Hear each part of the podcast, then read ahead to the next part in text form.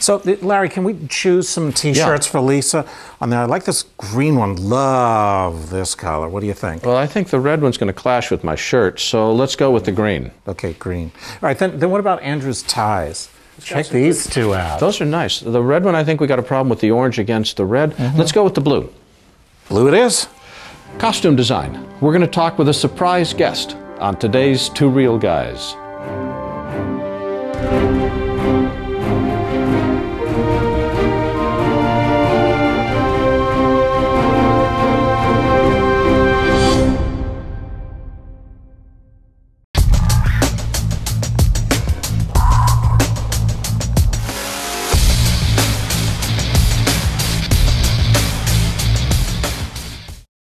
Hi, I'm Larry Jordan. And I'm Norman Hollyn. And welcome to the Two Reel Guys. Norman, costume design is not just about fabric and color. Oh, absolutely not. It tells a lot about the person who's wearing it. Time, place, social status, everything about who this person is in the world that they live in before a single word is even spoken. You know, we've been talking a lot about different elements of production. A director of photography or a lighting designer tells their story through the tools of his or her lights.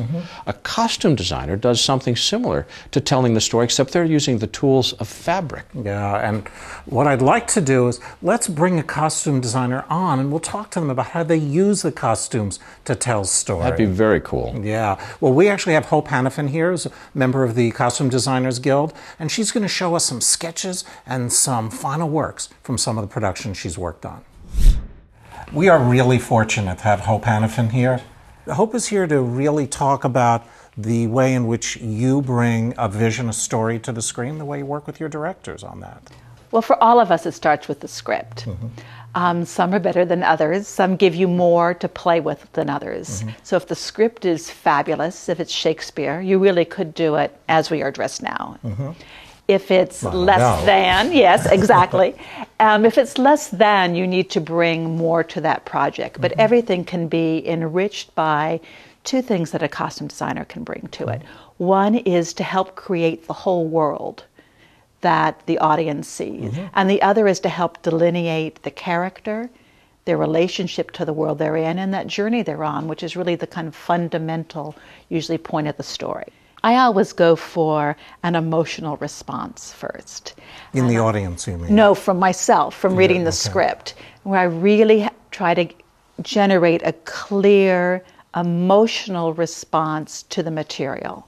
One of the things you've put together is a series of, of looks in terms of how you've approached a project. Tell us what we're looking at here. This is um, some color boards that I did for um, 500 Days of Summer, which I had the pleasure of working with this wonderful director, Marc Webb.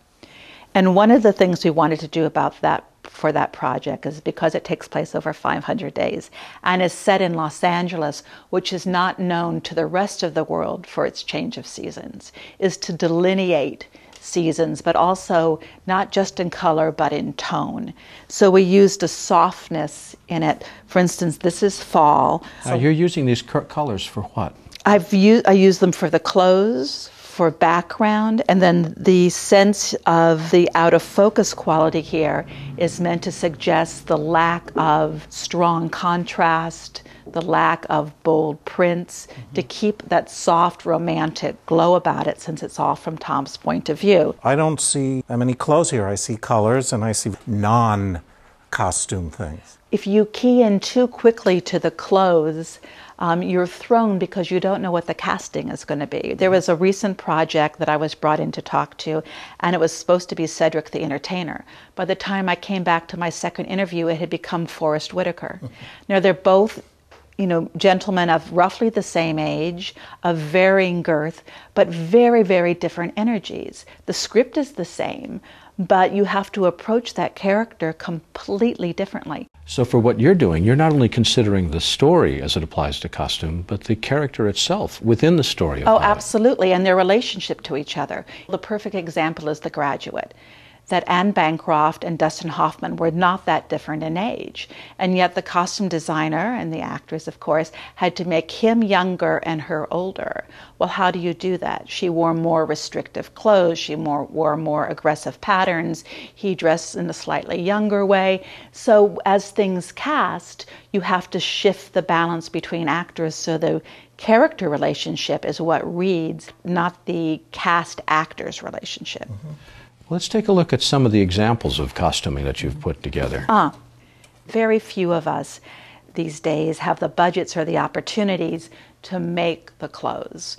So you have to think of yourself in many ways more as a collage artist, how you assemble those pieces together to reveal character and story and create a world that the audience has never seen before, even in fact if they're, they're living in it.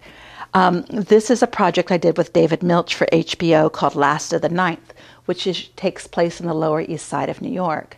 And it was very important for me to go back to the research and get a real sense of that community. So, going back in this case to photojournalism instead of a more romantic approach really helped me get to the guts of it and also for the director to see the direction I was going because he would not see those people really till they walked on the set. Mm-hmm. I would be putting those clothes together in fittings, where at the same time, the most boring clothes available would probably be the detectives of that time. But once again, going back to photojournalism, restricting the palette helped balance their world against the more hostile, vibrant world that they were confronting. Mm-hmm. So it's a way to open up a conversation with the director, not going in with, a um, hard and fast rule. It must be a yellow dress. She must have three buttons down the front.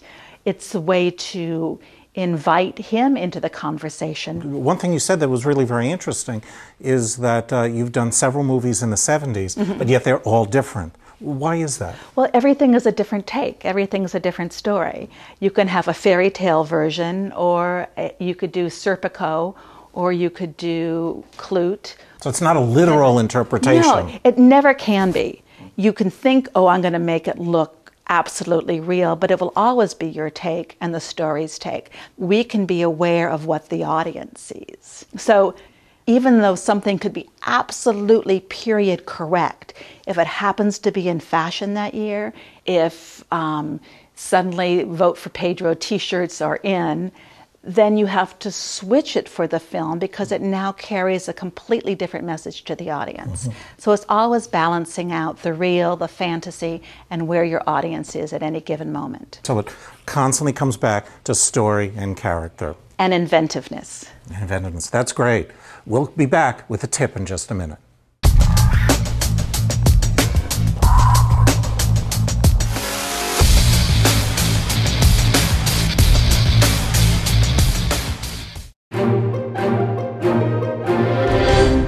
You don't need to make a single costume to have great costume design. Just remember that the costumes your characters wear helps your audience to understand the characters, who they are, and the world in which they live. I'd like to thank Hope Hanafin, the Vice President of the Costume Designers Guild, for joining us today. One of the things she mentioned that I was really struck with is that the, the costume designer is a creative problem solver on set during production, not just during the design phase, to help you get the look and feel that you want in your productions. So they can really be one of your strongest collaborators and allies in order to improve the quality of your film. My name is Larry Jordan. His name is Norman Hollyn. Thanks for watching The Two Reel Guys.